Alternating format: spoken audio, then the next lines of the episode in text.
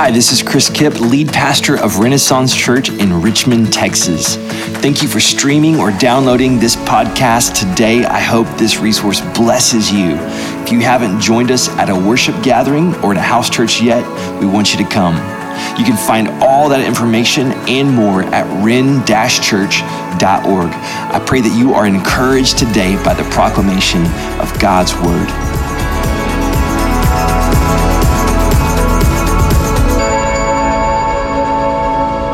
We're in a series called Joy and Peace. That's what Jason uh, said earlier. And this is our Christmas season. And we thought, gosh, we need to focus this year on the joy and the peace that come to us through Jesus. I mean, that we've got to talk about that because of all the heaviness that we've walked through on planet Earth. And so uh, that's what we're going to do today. But I'm going to start on a little bit of a heavier note. There's a show called Intervention. Have you ever heard of the show Intervention? Yes. And it is like in its 23rd season. And let's be honest, it's a sad show because it's all about addiction. It's uh, families and loved ones uh, that have a, a, a, family member, a friend who is in the, the grips of addiction. And they basically, they step in, they, they create a moment of intervention where they're going to put a fork in the road of saying, look, if you keep going this way, it's going to destroy you, it's going to kill you, but there's a better way for you. And as we look at the Christmas story, I want us to talk about the intervention of Advent. When Jesus steps in, when God orchestrates Father, Son, and Holy Spirit, they, they orchestrate a moment where Jesus is going to step in and he's going to put a fork in the road for humanity. And that's what we're going to talk about today. Week one, we talked about the interruption of Advent. We talked about the interruptions of life and how God divinely interrupts. You know, if, if your life was just one this constant line, and He has a moment where He interrupts our lives. Week two, we talked about the incarnation. Last week, what, what it means that Jesus took on flesh. And then this week, we're talking about the intervention, the intervention of Advent and the coming of Christ at Advent is the greatest intervention. It's a fork in the road for us, a new and redemptive way forward, altering the course of our lives and altering the course of eternity. But there's one aspect of the intervention that I want us to focus on, and we're going to find it in Mary's song. If you go to Luke chapter 1, if you have a copy of scriptures and read this with me, I'm going to have it on the screens for you as well. But this is Mary's song. So, Mary has just become pregnant by the Holy Spirit. She's gone to visit her cousin Elizabeth, who's much older. Elizabeth was barren, and now she's become pregnant uh, by God's grace. And, the, and she's pregnant with John the Baptist, who's going to go before Jesus. He's going to prepare the way for the Lord. And so she visits Elizabeth, and they have this incredible moment of greeting. And then Mary is just kind of overwhelmed. Uh, it's a divine, spontaneous moment where the Holy Spirit brings a song out of her. So I don't know if you ever greet someone like that way. You, you, know, you, you see an old friend, maybe when you see your family for Christmas, you're gonna walk in the door and just sing a song, right? No, it's, it's not normal, okay? They, might look at you kind of weird, but hey, if the Holy Spirit does that, that's okay. You just go with it. But that's what happens in this moment, and it's a beautiful song. We're going to read it. Luke chapter 1, verse 46 through 55.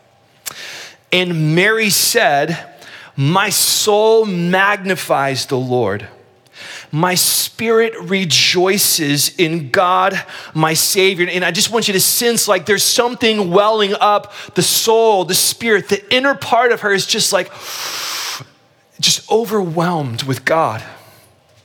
My spirit rejoices in God, my Savior, because He has looked with favor on the humble condition of His servant.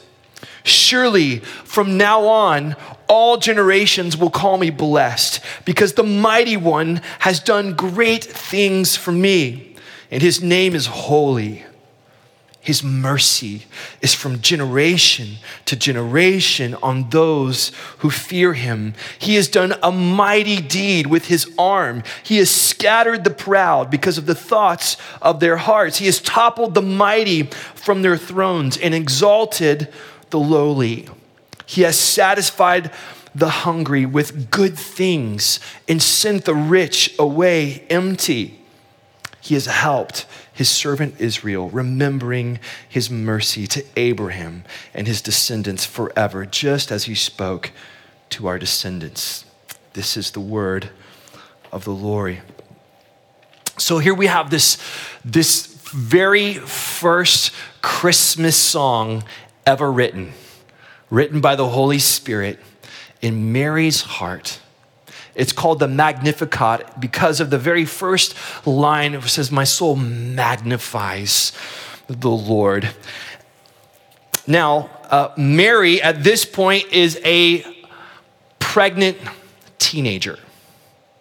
She's probably around 13 to 14 years old, and she's betrothed, meaning she's engaged to be married, but she's not married yet. And so there's a little bit of God sort of, he, he steps into this moment with this young lady at just the right time, and he risks the scandal because he has a plan for Mary.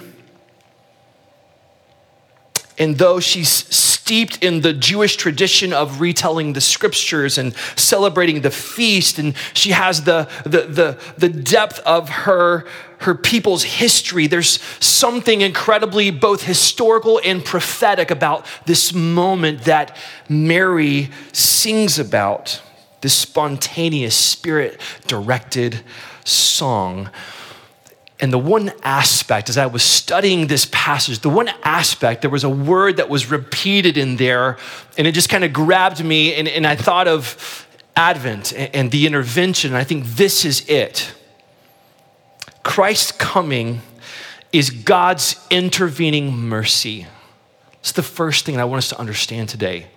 Christ's coming is God's intervening mercy. That word intervene simply means to come between so as to prevent or alter a, a, a, course of events, right? Something's going this way, you're gonna step in, you're gonna intervene so that it can go this way. And there's this intervention of mercy, and we see it in the, the passages here. He's, she says, the, the mighty one has done great things for me, and his name is holy. His mercy is from generation to generation on those who fear him. Later on, she says in 54, he has helped his servant Israel, remembering his mercy. This is why Mary is magnifying the Lord. This is the thing that's welling up inside of her is the mercy of God in bringing the Christ child. It wasn't uh, a mercy of, you know, she had been barren and now she's pregnant because she's only 13 or 14. It wasn't that um, she was trying to increase her TikTok or Instagram following, right?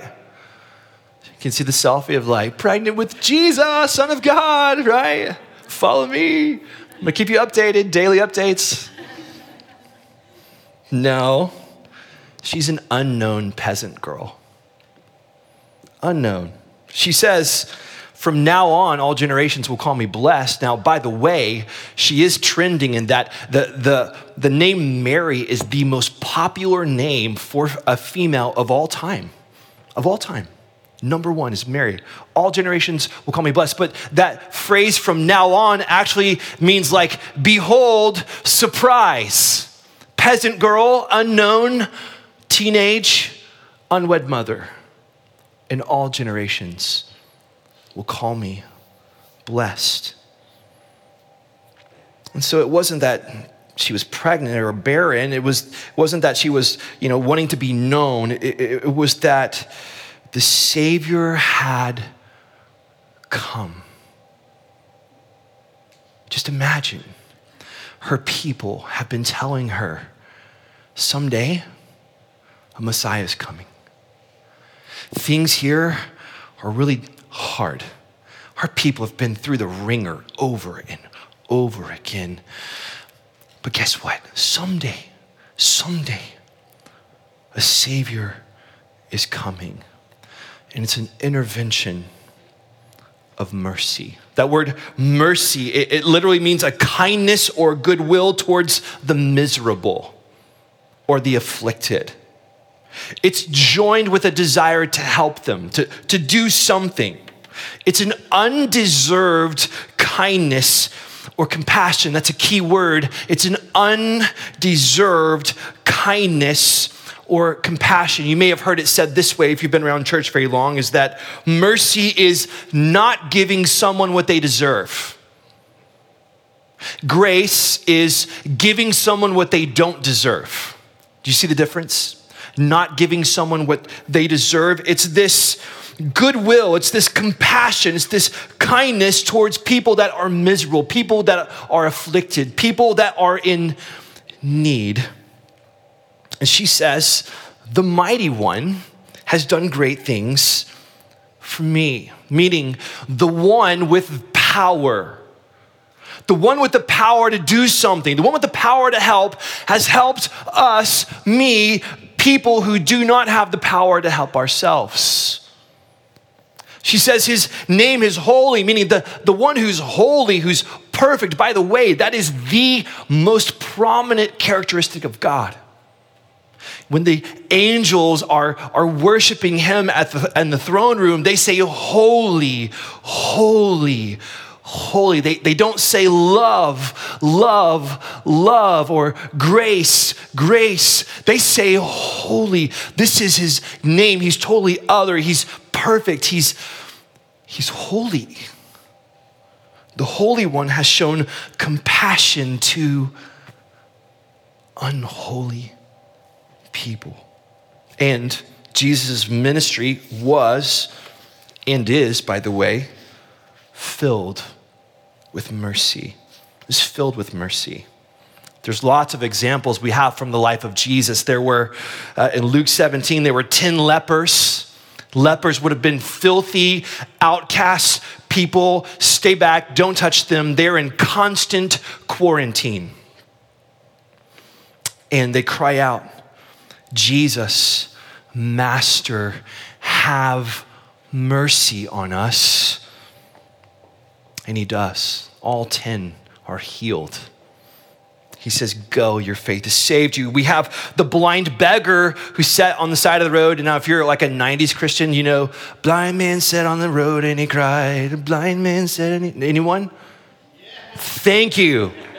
A couple of you been around a little while. And uh, he cries out again, Son of David, have mercy on me. Jesus does. Receive your sight, your faith has healed you. Mark tells us in Mark chapter 1 of another leper who comes and kneels and, and he, he says to Jesus, If you're willing, you can make me clean. And Jesus, Mark says this, he was moved with compassion. He's moved with mercy. And he heals him. He touches the untouchable leper. Luke 7, he sees a widow who's obviously lost her husband, but now her, she's lost her son, and the, the mourners are there and they're carrying the boy out in his funeral procession, and she's weeping, and Jesus has compassion. He has mercy. And he says to the woman, Do not weep. And he raises her son from the dead. Jesus was full of mercy. And he is full of mercy for us today, over and over. He was mercy manifest. I found this quote from John Piper, Johnny P. I like to call him Johnny P because I don't think he would like that very much, but he says this Jesus' entire ministry was shaped by the insight that mercy is the ultimate meaning of God's law. That's interesting. And since Jesus came not to abolish, but to fulfill that law, he was the incarnation and manifestation of the wealth of the mercy of God.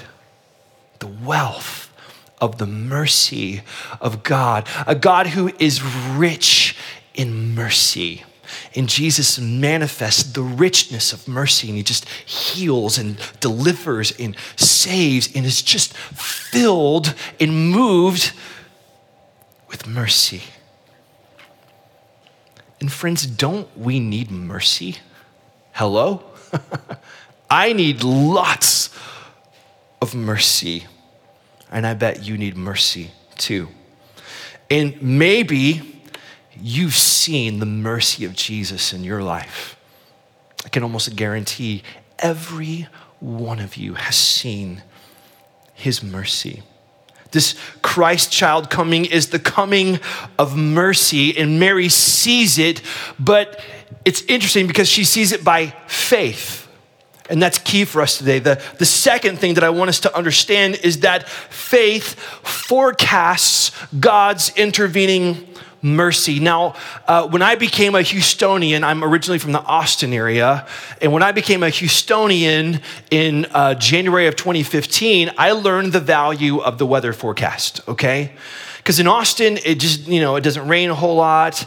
Here, it's like, oh my gosh, we, we've been through a tax day flood, we've been through Hurricane Harvey. And so, if you've been in Houston very long, you probably know, like, you probably need to watch the forecast right? We, we want to know what's coming. And, and there's this thing about faith, and we see it in Mary's song that she's forecasting God's intervening mercy. And she uses the phrase five times, and it's this He has, He has, He has. Now, He means he, God, acting on our behalf. He's the actor in the text, in the phrase, not us, not us doing things for Him, not earning His salvation, not doing anything to, to garner the, the, the mercy. He has acted on our behalf. He's the ultimate intervener. But the word has is past tense. And by the way, the song contains at least 12 references from Israel's history. I mean, it is a rich song, and I don't think that a 13 year old girl is going to be able to just compose that on her own without the inspiration of the Holy Spirit. 13 or 12 references from, from Israel's history. And it's rooted in the historical mercies of God. And you know, see, faith says this faith says what God has been he will be. What God has been, God will be. It's the story of Scripture over and over again. God uses the weak, the humble, the lowly. The older serves the younger. The youngest becomes the king.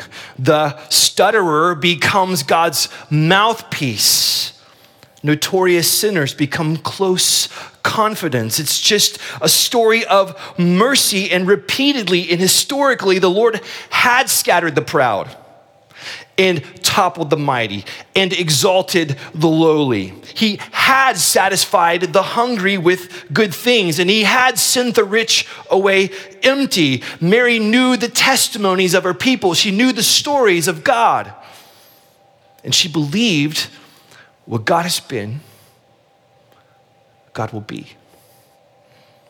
It was their story, and by the way, it's our story too. We see his mercy, we see his mercies here, but I, I believe that in your history, you've got mercies. And yet, that phrase is a prophetic past tense. It's a prophetic past tense to say he has is to say with, with, with certainty what he is going to do. She hasn't seen the 10 lepers yet. She hasn't seen the, the blind man by the side of the road. She hasn't seen the other leper kneeling. She hasn't seen the widow's son. She hasn't seen all these things yet, but by faith, she sees it. And she declares, He has done mighty things. It's a prophetic past tense because faith not only says what God has been, God will be, it also says God will be what God has been. And interestingly, she proclaims this, she sings this in the first trimester. She's probably not even showing yet. The angel said, You're going to be pregnant. She's probably feeling some changes, like, Yeah, I, think I'm pregnant, pretty sure. But Jesus hasn't been born yet. The child's not been delivered. She's never seen all these things. And in the middle, in the waiting, she proclaims, He has. He has. Because faith sees what isn't seen yet. Paul said it this way we walk by faith and not by sight. And in the middle of teen pregnancy, in the middle of Roman occupation, in the middle of hardship, maybe you are there in the middle of loss, in the middle of grief. Maybe you're in the middle of anger. Maybe you're in the middle of sickness or sadness or the mundane of another day, another dollar. Maybe you're in the middle of waiting. You're in the middle of just normal life. Or you're in the middle of preparation. And I think there's something for us as believers today that we need to join in Mary's song and proclaim the prophetic mercies of God. Does that make sense? This has been a hard season for many of us. Most of you that I know have been through something incredib- incredibly difficult. In fact, the Christmas coming up may be super weird and difficult because of whatever you've endured over the last year. It, it, it's been a hard season, and yet, in the middle of this, we don't know what tomorrow holds. Yet we can say the forecast for tomorrow, the forecast for whatever comes next is this mercy. The forecast is mercy because what God has been, God will be. And God will be what God has been. Like Elizabeth saying, Blessed are you who has believed what the Lord has spoken to her. Friends, we, by faith, can forecast God's intervening mercies because Jesus Christ has come. And he has, he has helped his servant Israel, remembering his mercy. And I have one point of kind of big application today, and it's this don't block God's intervening mercy in your life. Don't block God's intervening mercy in your life. You're like, what do you mean? How do you block the mercy of God? Well, um, the other day we had a little plumbing issue in our house. Never a good thing, okay? And uh, if you're not a homeowner right now, just, you know, enjoy renting wherever you are. And then someday when you own your home and then that plumbing backs up, guess who you're gonna call? You're gonna call yourself first because you're cheap and you're like, okay, I'm gonna try to fix this myself. Okay, so that's what I did, right? I go into that bathroom and I'm like, you know, and here's the thing about plumbing. If you think of a pipe, right? And you have an inlet and you have an outlet, right? And if what went into the pipe didn't come out, you got a problem and nothing more can go in. Amen? You understand this, right? Basic understanding of plumbing. If what went in didn't come out, more cannot go in. That was the situation happening in our sink. And with the screwdriver and some other things, like I got like some nasty black stuff out of there. And it works just fine now, praise God. Um, and I did it all myself. But it got me thinking about mercy. Because the Bible talks about mercy almost like the flow of water. In Lamentations 2, uh, uh, sorry, Lamentations 3 22 through 23, it says this beautiful passage. You probably know this passage, probably say this. Because of the Lord's faithful love, we do not perish, for his mercies never end. His mercies never end.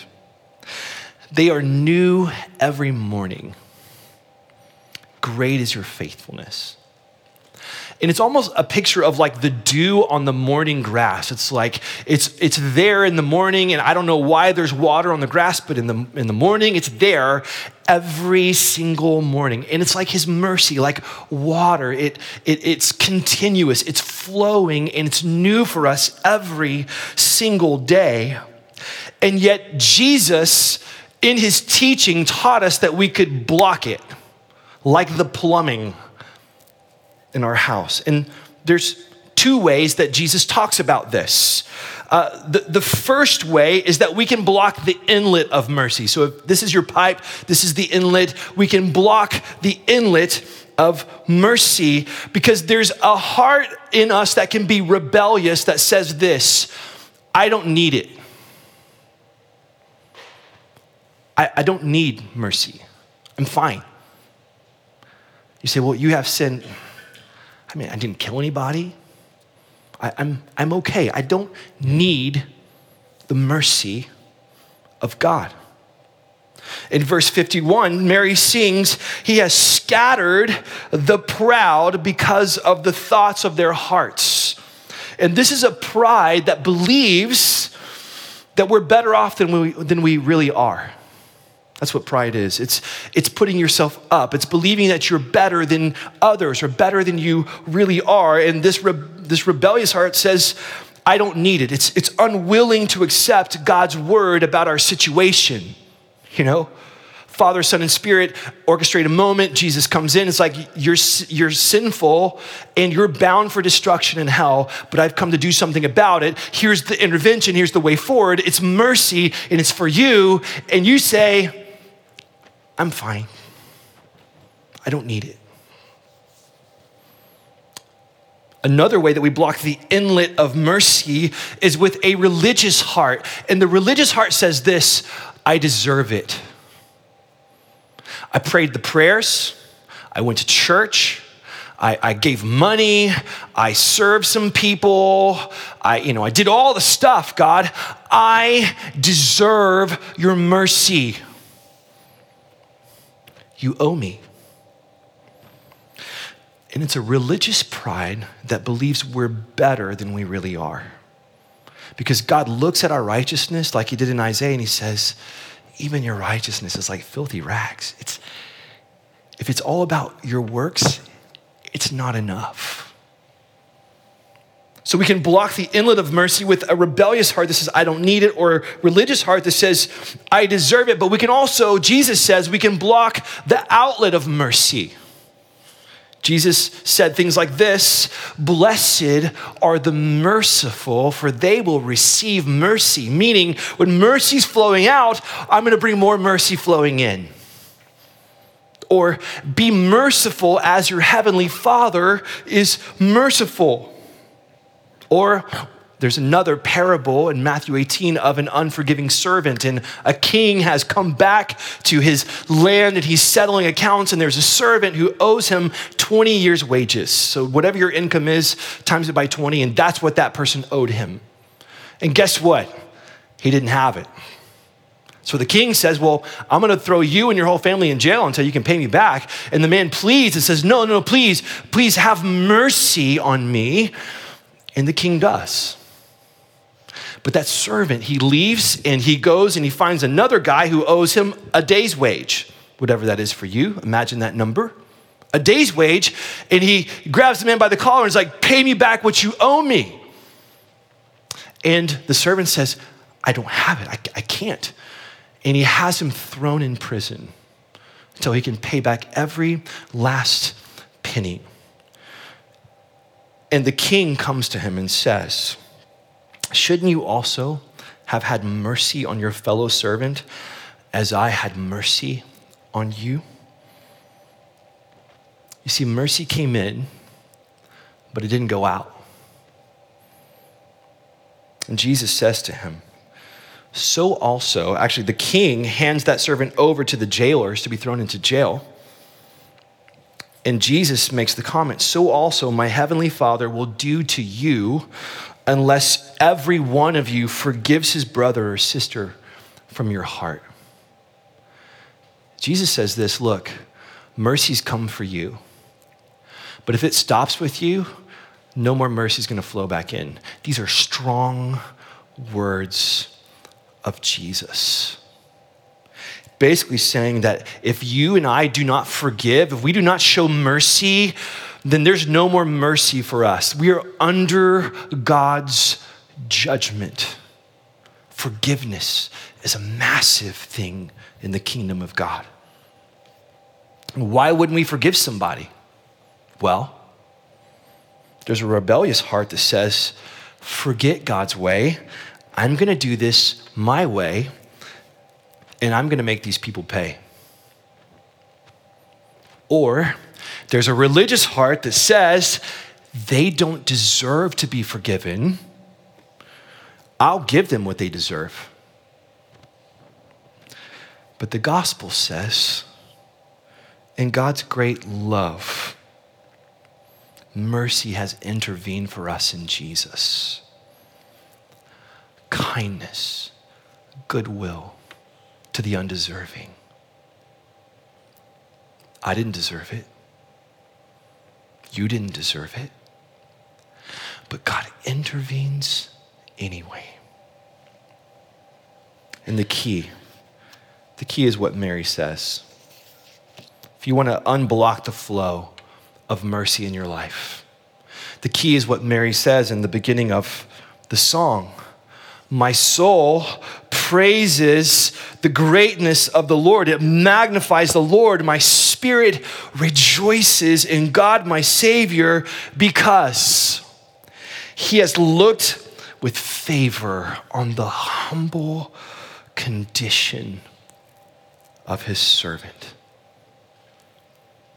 you want to unblock the flow, if you want to receive the intervening mercy of Jesus, it, it, cannot be a rebellious heart. It cannot be a religious heart that would block the flow. It must be a heart that says, I am humble before you. You've had favor on my humble condition because just like water, mercy runs to the lowest places. So, let me close with this. Have you been blocking God's mercy in your life? Is there an unbelief, a, a, a rebellious thing that's like, I don't need it? And maybe today, mercy's calling your name. Or is there religiousness that says, I deserve it, I've done all the things. You owe me, God. And per- perhaps today, mercy is calling your name. Advent declares mercy has come. His name is Jesus. And the gospel call is always this simply this, every time repent and believe. Repent and believe. Turn back. Turn back to mercy. Trust in the mercy of Jesus. The second thing is this Are you in the middle of something? You're in the middle of hardship, you're in the middle of loss, you're in the middle of anger, grief, mundane, normal. Are you in the middle of something in which you need to forecast God's mercy?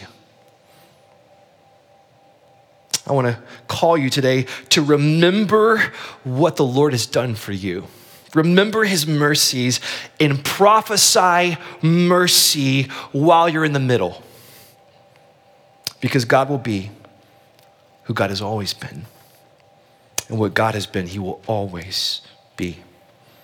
And today, let us magnify the Lord for His gift of intervening mercy in Jesus Christ on our behalf. And may we be a church that lavishes mercy on one another.